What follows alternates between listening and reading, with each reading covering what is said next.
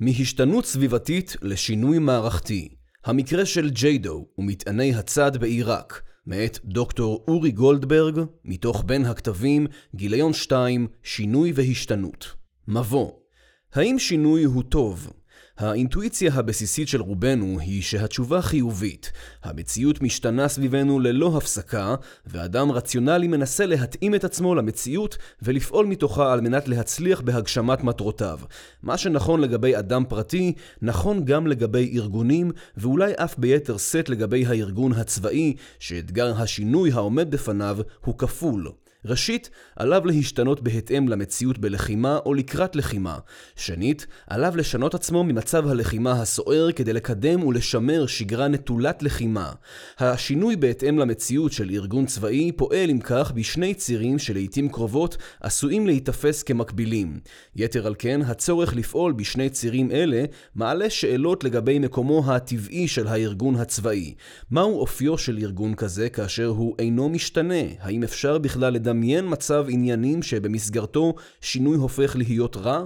כיצד פועלים צירי השינוי הללו זה בצד זה? למידה על השתנות נעשית בין היתר באמצעות צפייה בתהליכי שינוי שנעשו על ידי אחרים.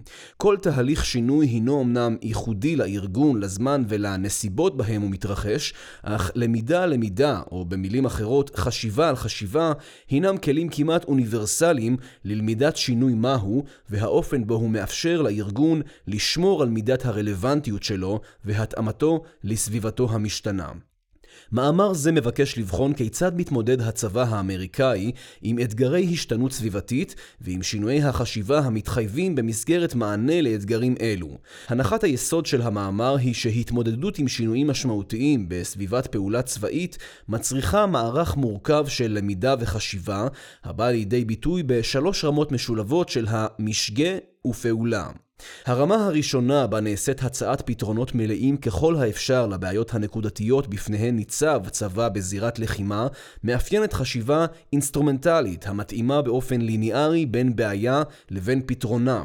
רמת הפעולה השנייה מבוססת על ההנחה כי פעילותם של צבאות הופכת מורכבת יותר, במיוחד לאור הצורך להיאבק בארגונים לא מדינתיים וברשתות חובקות עולם. לכן נדרשת רמה של חשיבה על שינוי העוסקת במיפוי, ברור ותיאום של המגמות השונות המתהוות במהלך הפעילות הצבאית. חשיבה כזאת תזהה צרכים הפורסים על פני רמות פעילות שונות, תתעד חוויות ורשמים ותפיץ את הידע הנלמד, וגם תייצר ממשקים בין רמות הפעולה השונות בהקשרי למידה. וכן, ההתמודדות עם השינויים המשמעותיים מחייבת גם רמה שלישית, בה נענה הצורך בחשיבה על חשיבה, שאיננה כפופה לאילוצים שוטפים או למגבלות לוגיסטיות. חשיבה כזו היא תהליך מתמשך שאינו תלוי פתרון או תכלית ברורה.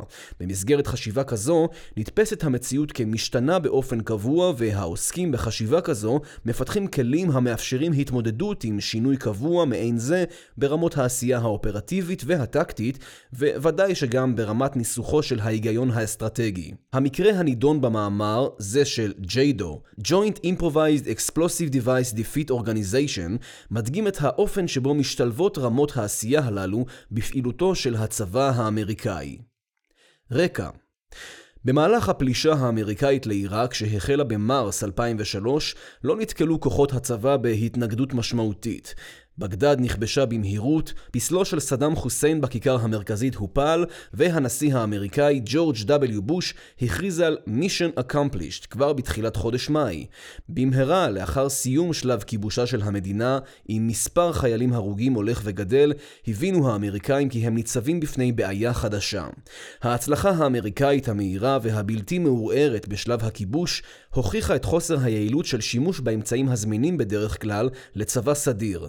ועם התפשטות הכוחות האמריקאים במדינה, הפך המאבק העיראקי מקרב הגנה של צבא מדינתי למאבק של מרי והתקוממות. Insurgency הבסיסים והמוצבים האמריקאים היו ממוגנים באופן שהספיק לדחיית ניסיונות תקיפה עיראקים, אך הכוחות האמריקאים ביקשו להעמיק את נוכחותם מעבר לשהות במתחמים מוגנים. חיילים אמריקאים הפכו מיד מעורבים בניסיונות לשמור על היציבות בעיראק שלאחר הדחתו של סדאם חוסיין ומחיקתו באחת של הממסד המדינתי שנשען על מפלגת הבעת. הצבא עסק בכל היבטי החיים של אזרחי עיראק, מאבטחה ועד שיקום תשתיות אזרחיות. הבטן הרכה של הנוכחות האמריקאית הייתה תנועת הכוחות בשטח. פגיעותו של הצבא האמריקאי בדרכים לא נבעה מהתרשלות יוצאת דופן כלשהי בתכנון או בביצוע תנועת הכוחות ביחס לסטנדרטים המקובלים בצבאות סדירים, אלא מהערכתם המוטעית את מהירות ההסתגלות של האופוזיציה העיראקית לתנאים האסימטריים שנוצרו במדינה. ההנחה האמריקאית הייתה ככל הנראה שההתנגדות העיקרית בה ייתקלו הכוחות תהיה התנגדות צבאית מסודרת, ושעם דיכוי מעוזי הצבא והשלטון יתקבלו האמריקאים בברכה על ידי האוכלוסייה העיראקית. אך כל זה לא קרה, אנשי ההתקוממות העיראקית, סונים כשיעים, התארגנו ביעילות ובמהירות לייצור, הפצה ושימוש במטעני צד, על מנת לפגוע בכוחות הצבא הנמצאים בתנועה. כוחות הצבא נכנסו לעיראק שהם אינם מוכנים להתמודדות מול מטענים או מוקשים בצירי התנועה שלהם. אותם מסמכים מתמקדים בעיקר במחסור בציוד, אך אינם מבקשים לברר את הסיבות למחסור זה. קשה להגדיר באופן מדויק את הסיבות להפתעה האמריקאית, ואולי גם אין בכך צורך. הפתעה, כמו הפתעה, איננה מתרחשת כתוצאה מקיומו של קשר סיבתי הדוק בין אירועים מאירועים שונים. האמריקאים הניחו שייתקלו במצב מסוים כשייכנסו לעיראק, ונתקלו במצב אחר. למרות שמלומדים אקדמאים וכותבי תפיסות אמריקאים האמריקאים דנו מזה כמה שנים בשינויים בטבעה של המלחמה העתידית, לא הצליחו האמריקאים לזהות את עיראק כזירה בה יבואו שינויים אלה לכדי ביטוי. ניתן אף לטעון שלולא הייתה המתקפה האמריקאית ב-2003 מוצלחת וחדה כל כך, לא הייתה ההתקוממות העיראקית מסתגלת במהירות כה רבה למצב החדש. בשטח הנתונים הרשמיים מראים כי בין יוני לדצמבר 2003 עלה מספר החיילים האמריקאים שנהרגו ממטעני צד באופן דרסטי. באותה תקופה גם ירד בחדות מספר החיילים שנהרגו מסיבות אחרות. העלייה החדה ביותר נרשמה בחודש אוקטובר, אז נהרגו ממטענים יותר חיילים משנהרגו יחד מכל הסיבות האחרות לאבדות בעיראק. בסופו של אותו חודש שלח מפקד סנטקום, הגנרל ג'ון אביזייד, מזכר לשר ההגנה דונלד רמס רמספלד וליושב ראש המטות המשולבים הגנרל ריצ'רד מיירס. אבי זייד כתב בפשטות כי סוגיית המטענים בעיראק דורשת פתרון בסדר גודל של פרויקט מנהטן, הפרויקט הלאומי ליצירתה של פצצה גרעינית במהלך מלחמת העולם השנייה. השוואה זו מלמדת על כך שאבי זייד ראה בבעיית המטענים, הטקטית לכאורה, בעיה אסטרטגית לכל דבר. אותם מטענים שלא היוו חלק בהכנות הפיזיות והתפיסתיות לקראת הכניסה לעיראק, הפכו תוך חודשים ספורים לבעיה שטבעה טיפול ברמות הגבוהות ביותר של הממסד הביטחוני האמריקאי. נייר זה מבקש לבחון בקצרה את המענה שפיתחו האמריקאים לסוגיית המטענים, תוך שימת דגש על ההיסטוריה והתפקוד של ג'יידו, הארגון המשולב להבסת מטעני הצד, כאמור Joint Improvised Explosive Device Defeat Organization, שהוקם ייעודית למאבק במטענים. נבדוק את הלך המחשבה שליווה את הקמתו של הארגון, כמו גם את המאפיינים הארגוניים שהוענקו לו על מנת לבצע את משימתו. נציג כמה מפעולותיו העיקריות במהלך שנות קיומו, ונתחכה אחרי הביקורת הציבורית והפרלמנטרית שעורר בארצות הברית ומסקנותיה. מעל כל אלה מבקש הנייר להציב דוגמה חיה ורלוונטית לחיכוך הנוצר בין חשיבה ומציאות בתנאי לוחמה המשתנים במהירות. התגלגלות המענה מזכרו מסוף אוקטובר של גנרל אבי זייד, מפקד סנטקום, נענה מיידית על ידי שר ההגנה ויושב ראש המטות המשולבים. כוח משימה ייעודי בין 12 חברים הוקם בארמי, ובראשותו הוצב הגנרל ג'וזף ווטל. קצין מנוסה ומומחה לאיתור מבוקשים העוסקים בטרור ונטרולם. ביולי 2004 הפך כוח המשימה היהודי ל-Joint Integrated Process Team, תחת הנהגת הארמי. שינוי זה הציב את המאמץ לטיפול במטענים בפעם הראשונה ברמת הכוח המשולב. ביוני 2005 הפך הצוות האינטגרטיבי לכוח משימה משולב הפועל ישירות תחת תת מזכיר ההגנה. הפלישה האמריקאית לעיראק, שגררה אחר אחריה עלייה חדה במספרי העימותים והקורבנות, היא זו שעמדה בבסיס התהליך המואץ שעבר על הארגון. הנחיית היסוד של כוח המשימה המשולב הייתה להפוך למוקד של כלל המאמצים הנערכים על ידי משרד ההגנה למטרת הבסת המטענים. מדיניות המשרד הרשמית הוגדרה כך ביסוס גישה הוליסטית להבסת ה-IED, גישה הכוללת מודיעין, מידע, הכשרה, מבצעים, חימוש, טכנולוגיה, מדיניות ופתרונות משאבים, שייתנו כולם מענה לדרישות של ניידות נחושה, הכוללת תחזית, גילוי, מניעה, ניטרול וצמצום נזקים. סוף ציטוט. ההיגיון האמריקאי שהלך ונבנה ביחס לבעיית מטעני הצד ניכר כבר במסמך זה עוד לפני הקמתו של ג'יידו. עולה ממנו כי הדרך הטובה ביותר להתמודד עם בעיית המטענים היא באופן מכליל ומתכלל מודיעין, מידע, אימונים, מבצעים, חימוש, טכנולוגיה, מדיניות והקצאת משאבים. כל אלו נדרשים על מנת לעסוק בו זמנית בהיבטים שונים של הבטחת הניידות הכוללים הכל מכל, ציפייה, ניבוי, גילוי מניעה, נטרול והקלה או מיתון של נזקים צפויים. המשגה כה גורפת משקפת תפיסה של סוגיית המטענים כהפתעה וכבעיה אסטרטגית. מה הוביל את הצבא האמריקאי להתייחס לתופעה טקטית במהותה כבעיה אסטרטגית? בשלב זה של הלחימה, כשנתיים לאחר שהנשיא בוש הכריז על השלמת המשימה, היוותה הנוכחות האמריקאית בעיראק מקור שופע למתיחות פוליטית, אכזבה מקצועית ותסכול ציבורי כבד בארצות הברית. ברור היה כי האמריקאים ייאלצו לשמור על נוכחות מוגברת בעיראק במשך תקופה ארוכה. ברור היה גם כי חלקים משמעותיים באוכלוסייה המקומית אינם מרוצים, בלשון המעטה, מן הנוכחות האמריקאית. למרות שהחללים נפלו הרחק מגבולות ארצות הברית, עוררה הנוכחות האמריקאית בעיראק, כמו גם זו באפגניסטן, למרות ששם היה ברור ששום משימה לא הושלמה, חוסר נחת, לא בקרב מתנגדי המלחמה האזרחיים, אלא גם בקרב בכירי הצבא והממסד הביטחוני. הפיכתה של משימת הפלישה והחלפת המשטר המקורית למשימה של בניית אומה, nation building, והתמודדות עם התקוממות, insurgency, מזוינת, הציבו אתגר תודעתי מהותי בפני הקברניטים האמריקאים. במילים אחרות, האתגר לא היה רק דיכוי ההתקוממות, אלא החלפה מוצלחת של פרספקטיבה. מה משמעותה של החלפת פרספקטיבה כזו? לא מדובר רק ואולי אפילו לא בעיקר בהיערכות נכונה להתמודדות עם הבעיה. הצורך הדחוף ביותר הוא להבין כי יש לחשוב אחרת על האופן בו חושב הארגון הצבאי על הבעיה עימה הוא מתמודד. משמעותה של חשיבה אחרת על החשיבה איננה המשגה חתרנית או מתוחכמת במיוחד של הבעיה. לעתים ההפך הוא הנכון. מזכר ההקמה של כוח המשימה, שלב אחד לפני יצירתו של ג'יידו, חובר על ידי תת-שר ההגנה גורדון אינגלנד. המזכר הופץ לכל בכירי המשרד, ליושב ראש המטות המשולבים ולאזרחים האחראים על הזרועות הצבאיות ברמת הקבינט. Secretaries of the Military Departments. במזכר כתב השר כי אויבינו הורגים ופוצעים בכל יום חיילים אמריקאים ואנשי קואליציה, כמו גם אזרחים חפים מפשע של אומות רבות בעזרת אותם מטענים, ה-IED. הבסתו של איום זה ממוקמת גבוה מאוד בסדר העדיפויות של משרד ההגנה. זוהי הגדרת הבעיה. אין כאן חצייה מערערת של גבולות מושגיים בין רמות המלחמה או ניסוח מעורר השראה של הזיקה בין הפוליטי והצבאי. הבעיה ברורה. מטענים הורגים חיילים ואזרחים כל יום. הבסת האיום, הטיפול בו באופן גורף ונטרולו בכל הרמות בהן הוא בא לידי ביטוי, נמצאת בעדיפות גבוהה ביותר עבור משרד ההגנה בכללותו. אינגלנד ממשיך וכותב, לא נאמץ בנושא גישת עסקים כרגיל. ההנחיה המצורפת מביעה את מחויבותי המוחלטת להבסת איום ה-IED. אני מצפה לתחושת דחיפות מצדכם בפעולותיכם, לתמיכה בכוח משימה זה ובמשימה זו.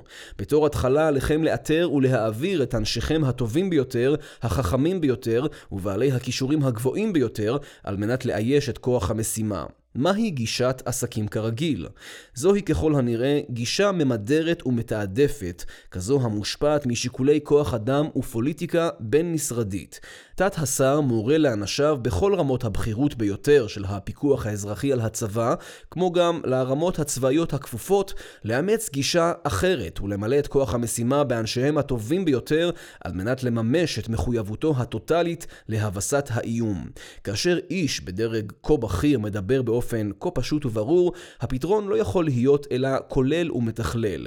היות ותפקידו המרכזי בארגון הוא לפקח על התמונה הגדולה ולאבדה באופן מתמיד, תלמיד, ומנקודת מבטו ניתן להגדיר את הבעיה כרלוונטית עבורו ועבור הממסד כולו, הרי שהמענה המוצע ישים דגש על יצירתה וטיפוחה של תמונה גדולה חדשה. הטיפול בסוגיית המטענים היה כולל ומתכלל מלכתחילה, כיוון שהומשג מראש על ידי קצין בכיר ביותר. מסקנה ראשונה שאפשר לגזור בשלב זה היא שאופן ההתמודדות עם הפתעה, ובעיקר עומק הבנתה, תלויים מאוד במי שמזהה ומגדיר את ההפתעה.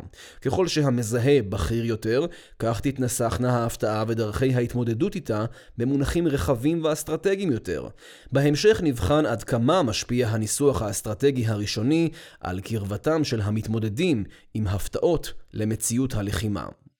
ג'יידו בדצמבר 2005 שודרג מעמדו של כוח המשימה JDO-TF, Joint Improvised Explosive Device Defeat Task Force, ולמפקדו מונה הגנרל מונטוגומרי מייגס, גנרל בדימוס בעל ארבעה כוכבים. כמה שנים קודם לכן כתב מייגס חיבור שעסק בתגובה המדעית לבעיית הצוללות הגרמניות במלחמת העולם השנייה. על פי מייגס, הפתרון שהתפתח נשען על שיתוף פעולה הדוק בין קהילת המו"פ ואנשי הביצוע הצבאיים, שת"פ שהסתכם ביצירה משותפת של ציוד מותאם משימה וטול מדויק ומקיף. בכך הדגים מייגס הבנה של הצורך בניהול נכון של פיתוח יכולות רלוונטיות להתמודדות עם אתגר כולל דוגמת המטענים. בינואר 2006, חודש לאחר מינויו של מייגס, הפך כוח המשימה לג'יידו. התהליך כולו, מן החלל הראשון שנהרג בעקבות התפוצצות מטען ביוני 2003 ועד להקמתו של הארגון, נמשך כשנתיים וחצי. בכל שלבי התהליך נמצאה היוזמה תחת פיקוח בכיר ביותר, בין אם בצבא ובין אם במשרד ההגנה. קל לזהות גם על פי הנתונים הרשמיים באתר ג'יידו וגם באופן אינטואיטיבי את ההתאמה בין שלבי שדרוג כוח המשימה ובין שיאים נקודתיים של מספרי הרוגים ממטענים. הפיקוד הבכיר היה רגיש מאוד להתפתחויות בשטח וחשש מהשפעתן על העורף האמריקאי ועל הלגיטימציה הפוליטית להמשך הנוכחות בעיראק. בכל הסלמה משמעותית בהפעלת מטעני הצד, הפך הגוף האמון על הבסתם לבעל טווח ארגוני רחב יותר. ובכל זאת, פעולתו של הארגון הצבאי נותרה תגובתית ומטרת פעילותו, הכנעה והסדרה של המציאות המתהווה בעיראק לא השתנתה. במסמך היסוד של ג'יידו, שנכתב גם הוא על ידי תת-שר ההגנה אינגלנד, מוגדרת משימתו של הארגון כך ג'יידו ימקד, יוביל, יקדם ויתאם את כל פעולותיו של משרד ההגנה לתמיכה במפקדי הפיקודים ובכוחות המשימה שלהם במאמציהם להביס את ה-IED כנשק בעל השפעה אסטרטגית. מספר הבדלים ניכרים לעין. ראשית, יש לשים לב כי בשלב זה כבר מוגדרים מטעני הצד כנשק בעל השפעה אסטרטגית. שנית, ג'יידו אינו המבצע העיקרי של פעילות כנגד מטענים, אלא מי שמוביל, מתאם ואחראי על המגעים עם הרשויות האזרחיות, ה-Advocate, בכל הנוגע לפעילות הפיקודים וכוחות המשימה שלהם בנושא. ככל הנראה, ההגדרה של המטענים כנשק בעל השפעה אסטרטגית נועדה להסדיר באופן פורמלי את מעמדו של ג'יידו כ... כארגון על מתאם הכפוף ישירות לתת שר ההגנה. כוח המשימה שקדם לו נשען על נכונותם של גופים ואישים אחרים לשתף פעולה ולהפגין רצון טוב, ואילו לארגון החדש יש מעמד עצמאי ויכולות עצמאיות, כיוון שהוא עוסק בעניין המוגדר רשמית כבעל חשיבות אסטרטגית. לאור זאת, מעניין לראות שתפקידו המרכזי של הארגון מוגדר כתמיכה במאמצים של גופים אחרים. תמיכה מחייבת מודעת החורגת מן ההכרח להגדיר פתרון יעיל לבעיה נתונה. על הארגון לקחת בחשבון יכולות, צרכים ואילוצים של מגוון גופים צבאיים, מפיקודים גיאוגרפיים ועד מפקדים בשטח. מיצוב מורכב שכזה אמנם עלול להפוך כל גוף ממתכלל למשרת, אך בחינת פעילותו של ג'יידו בהמשך מראה כי הוא לא תופס עצמו כספק שירותים אלא כפורץ דרך. פעילותו של הארגון לתמיכת הגופים השונים נעשית באמצעות שלושה צירי מאמץ סימולטניים עיקריים המבוטאים בפרסומים שונים של הארגון ומדגימים שלוש דרכים שונות לחשיבה על איום המטענים ועל הדרך בה חושבים על פתרונות לאיום זה. אחת, הציר הטכנולוגי, Defeat the Device. שתיים, הציר המבצעי, Attack the Network. ושלישית, ציר ההכשרה, Train the Force. הציר הטכנולוגי Defeat the Device הציר הטכנולוגי הוא ציר הפעילות העיקרי והמתוקצב ביותר של ג'יידו. על פי נתוני הארגון, בין השנים 2006 ל-2010 הקצה הארגון 9.4 מיליארד דולר למאמץ זה. ריק אתקינסון, כתב הוושינגטון פוסט שפרסם סדרת מאמרים על היווצרות ג'יידו אל מול איום המטענים, מספר כי הגנרל אבי זייד, מפקד הכוחות בעיראק, ראה בעיני רוחו חיישן מולקולרי שיורכב על כל רכב אמריקאי שינוע בשטח. חיישן שכזה סורק בזמן אמת את נתיב הנסיעה ומתריע על הימצאותו של מטען מתחת לנתיב. לכך אמור היה להתלוות מערך של חוסמי אותות רדיו ואמצעי ל"א אחרים שאמורים היו לפגוע בהפעלת מטענים באמצעות שלט רחוק. ג'יידו מגדיר את המאמץ באופן הבא הציר הטכנולוגי יגביר את חופש התמרון ואת בטיחות המבצעים עבור כוחות הקואליציה. יתמקד באספקת טכנולוגיות הגנתיות לגילוי IED, לנטרולם לפני שניתן יהיה לפוצץ אותם, ולהקלה על תוצאות הפיצוץ. בפועל, עיקרו של ציר פעילות זה היה סביב שלוש המילים אספקת טכנולוגיות הגנתיות. הציר הטכנולוגי ריכז את שיתוף הפעולה של ג'יידו עם התעשייה האזרחית ועם דרג המו"פ הצבאי, וליבת העיסוק הייתה ביצירת שלושה סוגי מערכות גילוי, ניטרול וצמצום הנזק לאחר הפיצוץ. מערכות הגילוי מבקשות לזהות IED ו/או את מפעיליהם לפני שהתפוצצו. מערכות קרקעיות מבקשות לזהות IED הנישאים על ידי אדם או כלי רכב, כמו גם IED מוטמנים, ובנוסף לכך, גם פעילות חשודה הקשורה להנחת IED. מערכות אלו כוללות אפשרויות לגילוי איומי מתמיד, מעקב מתמיד אחרי קבוצות ורדאר ידני חודר קרקע. מערכות אוויריות מאפשרות לקוחות לחזות טוב יותר איפה וכיצד עושה האויב שימוש ב-IED ולחשוף את אופיין ומיקומן של רשתות ה-IED של האויב בעזרת אמצעי גילוי אוויריים. גם מי שאינו מומחה יכול להבחין בגודל היומרה של המאמץ הטכנולוגי. ההנחה היא שמערכות טכנולוגיות מסוגלות לא רק לזהות מטענים הנישאים על ידי אדם או כלי רכב, ואפילו מטענים קבורים באדמה, אלא גם פעילות אנושית, בעיקר כזו הכוללת התקבצות של כמה בני אדם, הקשורה להנחת מטענים. לשם כך מופעלות על רכבי הצבא מערכות חישה אוויריות המפקחות על תנועת בני אדם ברחבי השטח, מערכות אשר אמורות לשמש גם כוחות הנעים רגלית. כך, בתפקוד מתאים, יספק ציר המאמץ הטכנולוגי של ג'יידו את האפשרות לכסות את סביבת הפעולה של הכוחות האמריקאים באוויר, על הקרקע ובתוכה בעת ובעונה אחת. לצד מערכות הגילוי מייצר הציר הטכנולוגי גם מערכות ניטרול, אלו מתוארות באופן הבא. מערכות ניטרול מפעילות פתרונות טכנולוגיים על מנת למנוע מן האויב את היכולת לפוצץ IED. מערכות כמו רובוטי סיור במשקל על קל, כמו גם מטעני קו, מאפשרים ללוחמים את היכולת לזהות ולנטרל IED לפני שיתפוצצו. גם סעיף זה מדגים את ההיגיון המנחה את ציר המאמץ הטכנולוגי, צמצום גדול ככל האפשר של חיכוך בלתי צפוי של הכוחות עם המטען או עם מניחיו. רובוטים יבצעו את פעולות הסיור התומך ואת הפיצוצים, לעתים מרחוק ולעתים מקרוב, כדי להרחיק מן המטען עד כמה שאפשר את הלוחמים האמריקאים. סוג המערכות השלישי הוא מערכות לצמצום הנזק לאחר פיצוץ, והן מתוארות כך מערכות צמצום נזקים מבקשות לצמצם את ההשפעה של פיצוץ IED על בני אדם, ציוד ומתקנים על ידי פיצוץ מוקדם וקביעת מרחקי ביטחון. ניתן לבצע זאת על ידי יוזמות נוגדות IED כמו גלגלות מוקשים, גילוי קרקעי ושריון הגנתי. גלגלות מצמצמות את השפעתם של IED המופעלים על ידי קורבן דרך פיצוץ מוקדם שלהם ממרחק בטוח, וכך מצטמצם מספר הקורבנות והנזק לכלי רכב.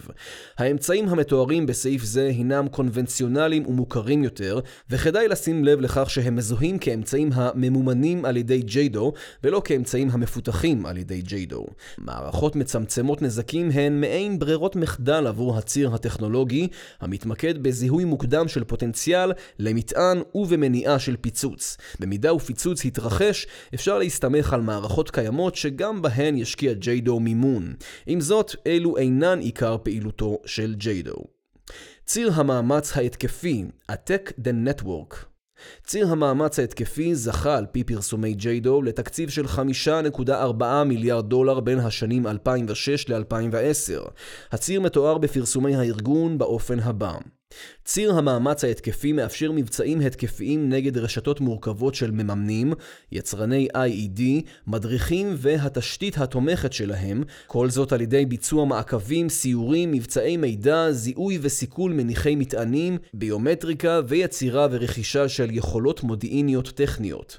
אם הציר הטכנולוגי נתפס כציר הגנתי, הרי שזהו הציר ההתקפי העיקרי היוזם פעילות נגד הרשתות הגלובליות שמממנות, מייצרות מטענים ומדריכות את מניחי המטענים ומפעיליהם.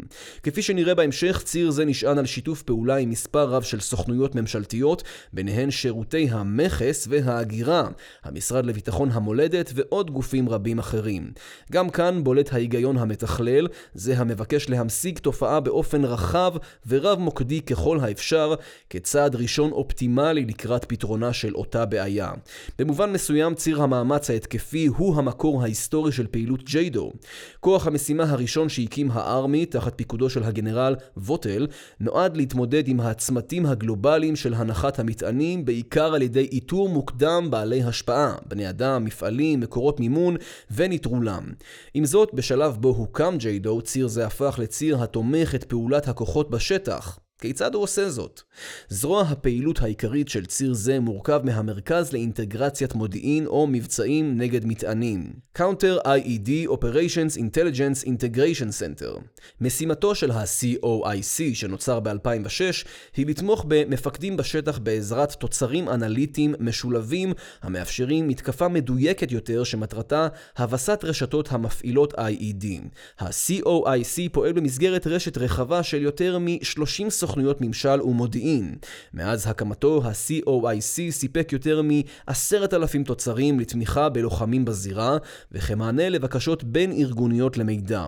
בנוסף לכך, צוות ניתוח הדפוסים של COIC העלה את דיוק תחזיותיו ליותר מ-85% בכל הנוגע לאירועים עתידיים.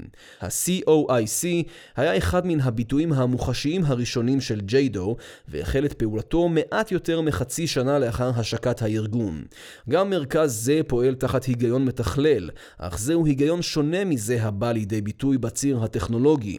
מרכז האינטגרציה למודיעין ומבצעים מספק למפקדים בשטח תוצרים אנליטיים המותאמים לצורכיהם. למעשה, כפי שמפרט מפקד ג'יידו לשעבר, הגנרל תומאס מצ, המרכז מקבל שאילתות מן המפקדים בשטח ומספק תשובות הנשענות על יכולות השת"פ והשקלול שלו בהקדם האפשרי. זהו אם כן ניסיון להתמודד עם המציאות המתהווה בשטח בקצב שלה, ללא יומרה לעליונות מודיעינית מוחלטת או לכיסוי מלא של סביבת הפעולה של הכוחות. לצד המרכז פועלת ה-Net-Centric Innovation Division System Integration Lab. מאחורי הכותרת רוויית הז'רגון מסתתר גוף המבקש להעניק למה שמוגדר כמשתמשי קצה טקטיים בדרג האוגדה אפשרות לעשות שימוש בתוצרים אנליטיים מתוחכמים. אלו כוללים סביבת ויזואליזציה בשלושה ממדים, כמו גם פיתוח של מודלים וסימולציות וירטואליות. במילים אחרות, ציר המאמץ ההתקפי כולל בתוכו אישות שכל מטרתה היא תרגום ותיווך של עיבוד הנתונים ברמת התמונה הכוללת לרווחתם של המפקדים. המפקדים הטקטיים בשטח. ללא קשר ישיר מעין זה עם המציאות המתהווה, נשללת יכולת התיקוף מעיבודי הנתונים והאינטגרציה המתבצעים בציר המאמץ ההתקפי. הישות השלישית הפועלת בציר ההתקפי עוסקת בעיקר במקבילה בשדה הקרב למז"פ המשטרתי. מפעל זה, הפועל תחת הכותרת Weapons Technological Intelligence, מתואר בפרסומיו של הארגון באופן הבא זוהי קטגוריה של מודיעין ותהליך הנובע מן האיסוף והבדיקה הטכניים והמז"פים של ה-IED, רכיבים נלווים, כלי נשק מאולתרים ומערכות נשק אחרות. WTI מייצרת ארבעה תוצרים 1. הגנת הכוח מיידעת את הלוחם לגבי איומים מתהווים, מספקת מידע למאמצים מדעיים, טכנולוגיים ומו"פים, מתקפת איומים לבדיקה, מתעדת חתימות אלקטרוניות, פיזיות וחתימות אירוע. 2. זיהוי, מפיצת ידע, מפענחת וחוזה דפוסים, ממפה את הקשר בין מטענים וקבוצות או בודדים, מנתחת זיקות ורשתות ומבצעת היתוך של כלל המקורות. 3. מיקור, מזהה חסויות מדינתיות או על-לאומיות, עוקבת אחרי תנועת רכיבים, מזהה תהליכי ייצור ומזהה מימון רשתות.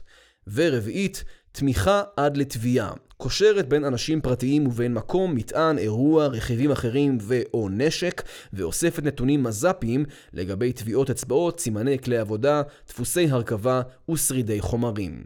עבודתו של ה-WTI מכוונת בעיקר לתיעוד ושיקוף המציאות. הדגש הוא על איסוף מידע והעברתו בצורה אופטימלית לכוחות. הכוחות עצמם, אגב, אינם רק לקוחותיו של ה-WTI, אלא הם חלק פעיל ממערך האיסוף וזיקוק המידע. מדיווח על ביקור בארגון, ג'יידו מפתח מערך מרשים ודמיוני כמעט של ערכות מז"פיות, המאפשרות למפקד טקטי לאסוף סוגים של מידע במהירות בזק באתר מציאת מטען או התפוצצות התפוצצותו. מנעד הכלים והערכות רחב במיוחד, ונע מאיתור טביעות אצבעות של מטמינים ועד לזיהוי כימי של הרכב חומר הנפץ. הבנות לגבי הרשת הבינלאומית מתהוות לצד הבנות בנוגע לאופי המוחשי של מטענים מסוגים שונים או מידע בנוגע לתנועה של רכיבים, כסף ואנשים. הגוף האחרון הפועל במסגרת ציר זה הוא ה-Terrorist Explosive Device Analytical Center. גוף זה הינו למעשה מקביל של המרכז האינטגרטיבי המוזכר לעיל, אך הוא מתמקד בהפצה והטמעה של המידע המז"פי בקרב כל הארגונים הרלוונטיים במשרד ההגנה ובמערכת הביטחון. כאמור לעיל, הרכיב ההתקפי האסטרטגי עוסק בעיקרו בתקשורת, תרגום ותיווך מול הכוחות בשטח. התמונה הגדולה שמסרטטת המתקפה האסטרטגית שואבת את הרלוונטיות שלה מן הקשר השוטף הזה.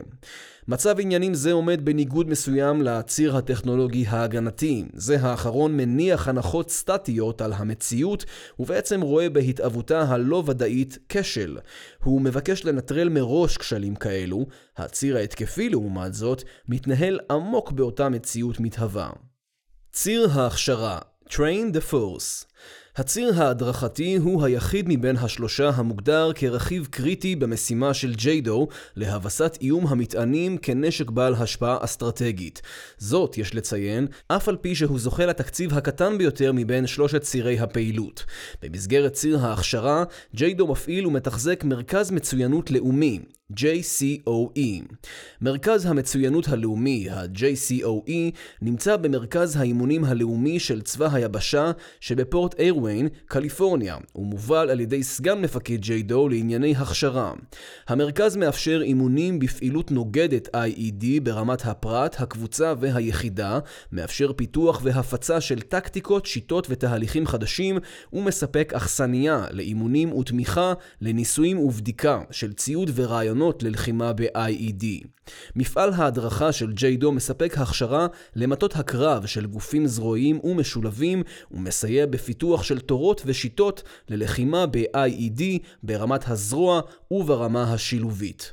מפעל ההדרכה תרם תרומה מהותית למיסוד של יכולות הדרכה נוגדות IED שנבחנו בתנאי קרב והוא מוודא שאלו תהיינה נגישות ללוחמים. בנוסף לכך, מפעל ההדרכה תרם תרומה משמעותית להתמודדות עם צורכי ההכשרה המיידיים של יחידות המתכוננות לפריסה קרבית. הציר ההדרכתי של פעילות ג'יידו מבוסס באופן מובהק ביותר על תקשורת שוטפת עם דרגי השטח. פעילותו של המרכז הלאומי מהווה סוג שלישי של תמיכה בפעולת הכוחות. הציר הטכנולוגי תומך דרך קידום תפיסת מציאות רציונליסטית תכליתית המכוונת לעצב את סביבת הלחימה בצלמה. ציר המאמץ ההתקפי תומך בכוחות באמצעות תיעוד ושיקוף מדויק של המציאות המתחוללת, תוך התאמת התוצר לצורכי המפקדים בשטח. ציר ההדרכה תומך בכוחות מתוך הכרה בכך שלזרועות השונות יש תפיסות ונהלים ספציפיים לתכנון וביצוע הדרכה, ולכן תמיכתו בכוחות מתבססת על מרכזי הדרכה זרועיים העוסקים בסוגיות הרלוונטיות לחיילי אותה הזרוע, כמו גם סיפוק מתקנים ואמצעים לבדיקה וניסוי של רעיונות חדשים למלחמה במטענים. בנוסף, יש להסב את תשומת הלב לתפקידו האחרון של ציר ההדרכה המופיע לעיל. זו הפעם הראשונה בה מימד הזמן, ובייחוד הדחיפות, מקבלים מקום בתיאורי התפקוד הגנריים של ג'יידו. ההדרכה אינה משמשת רק להקנייה והטמעה של ידע שאין עליו עוררין, אלא גם להתמודדות עם צרכים מיידיים המתעוררים בנקודה מסוימת בזמן. ההתמודדות עם בעיה התלויה בזמן מייצגת דרגה נוספת של מודעות למציאות מתהווה. התמודדות שכזו מדגימה את חיוניותה של תפיסת מציאות דינמית, משתנה ותלוית הקשר כבסיס לתהליכים של מחשבה ולמידה בארגון צבאי. יתר על כן, גם המימד המרחבי מקבל התייחסות בניסוח הרציונל של הציר ההדרכתי.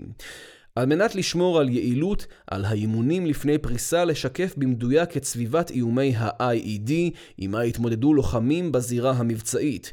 פיתוח הקורסים ב-JCOE מתמקד באופן מתמשך בשיקוף מדויק, במספר ממדים, של סביבת שדה הקרב, טקטית, פיזית ותרבותית, עמה התמודדו הכוחות.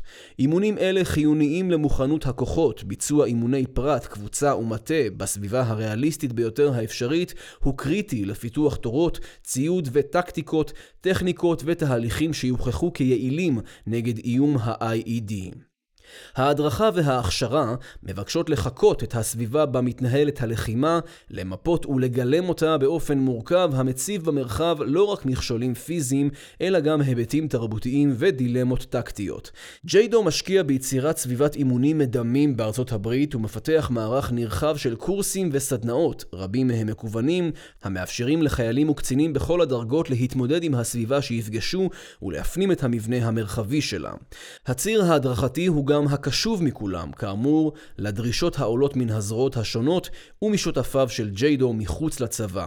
יתר על כן, בהקשר ההדרכתי מופעל שיתוף פעולה זה לטובת כינונו של תהליך ארוך טווח להגדרה, תפעול ועיגון נהלי הדרכה והכשרה בכל הקשור למאבק במטענים. כלומר, כאן שיתוף הפעולה איננו מוגדר ומוערך על פי תוצאתו הסופית, כפי שקורה בציר ההתקפי.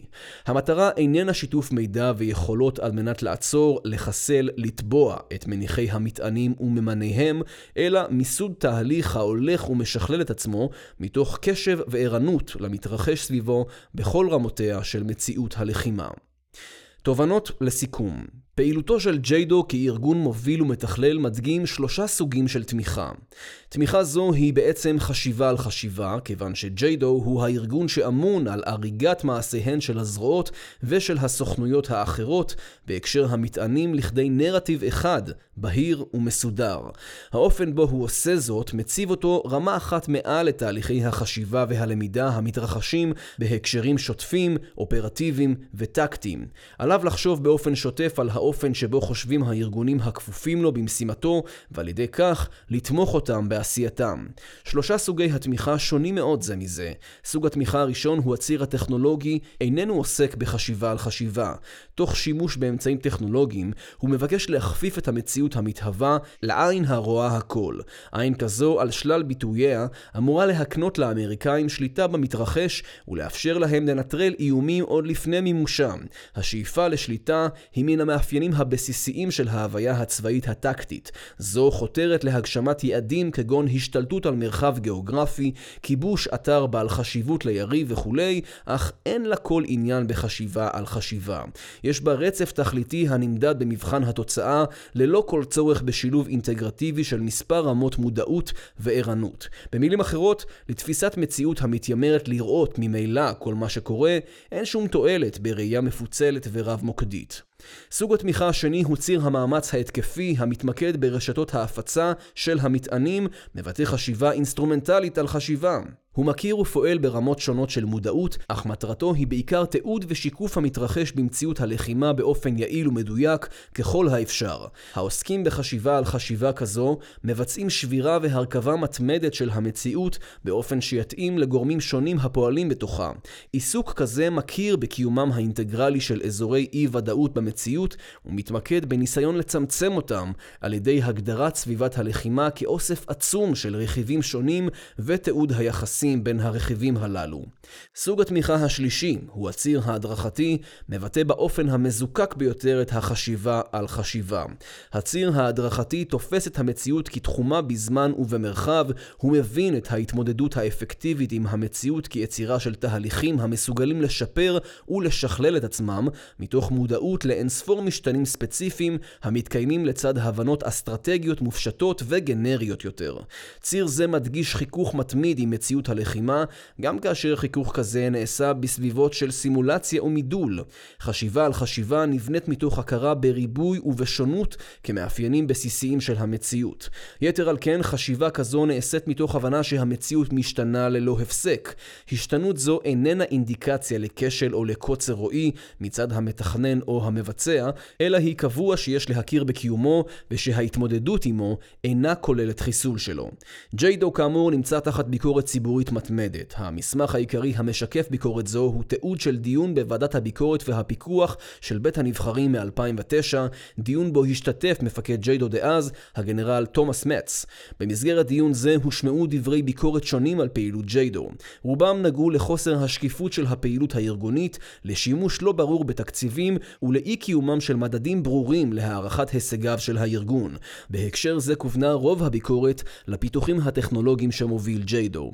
חבר בית הנבחרים, דנקן הנטר, רפובליקני מקליפורניה שהיה איש צבא בעברו, ניסח זאת היטב. הוא הצהיר כי לו היה ג'יידו מקבל הוראות ברורות מן הנשיא לעצור את כל המטענים ומניחיהם, הרי שניתן היה לעשות זאת. לצבא ארצות הברית יש אפשרות, כך קבע הנטר, לנהל שיטור ופיקוח המסוגלים לזהות את כל האיומים הפוטנציאליים. מדוע לא עושים זאת? שאל הנטר. את התשובה סיפק הוא עצמו, כמו גם כמה מחבריו. האמצעים הטכנולוגיים היעילים ביותר למלחמה במטענים, קבעו מספר חברים בוועדה, וכמוהם גם כמה מאמרי ביקורת נוקבים שהתפרסמו על ג'יידו בכתבי עת אמריקאים, הם האמצעים המסורתיים, כלבים, גלאי מתכות פשוטים, חוסמי תדרים בסיסיים וכיוצא בזה, כל אלו מועדפים על הכוחות בשטח, כיוון שהם מצליחים במשימתם בעקביות, בניגוד לפיתוחים הטכנולוגיים של ג'יידו. בתגובה, הסכים הגנרל מצ עם הדברים. הוא קבע כי ההדרכה וההכשרה שמנהל ג'יידו היא בעצם הסוד להתמודדות אפקטיבית עם סוגיית המטענים. בין השאר, הוא חזר על הקביעה לפיה הנשק האפקטיבי ביותר למלחמה במטענים הוא חייל שעיניו בראשו. האפשרות להביא לשטח חייל היודע מה עליו לחפש וכיצד עליו להתנהג אל מול איום המטענים, היא ההישג האמיתי של ג'יידו. לא עסקנו בנייר זה בהצלחותיו של ג'יידו וגם לא בתהליכי העבודה הפנימיים שלו. התמקדנו בדרך בה הוא כארגון בעל תקציבי ענק וכוח אדם משמעותי בלב העשייה הצבאית האמריקאית, מעמיד סדר יום של חשיבה, ובמיוחד של חשיבה על חשיבה. אתגר המטענים שהפתיע כתוצאה ממספר סיבות את הרשויות האמריקאיות עם הכניסה לעיראק, העניק לו פלטפורמה לבחינת האופן שבו מתנסחת ונבחנת חשיבה כזו. המסקנה נראית ברורה יחסית. חשיבה על חשיבה שהיא מפתח להבנה אסטרטגית של מציאות מתהווה, נשענת על הכרה באופייה המשתנה של מציאות כזו. התמודדות רצינית עם מציאות מעין זו לא מתמקדת בצמצום אי הוודאות הכלולה בה, אלא מייצרת את עצמה מחדש באופן מתמיד מול המציאות המשתנה.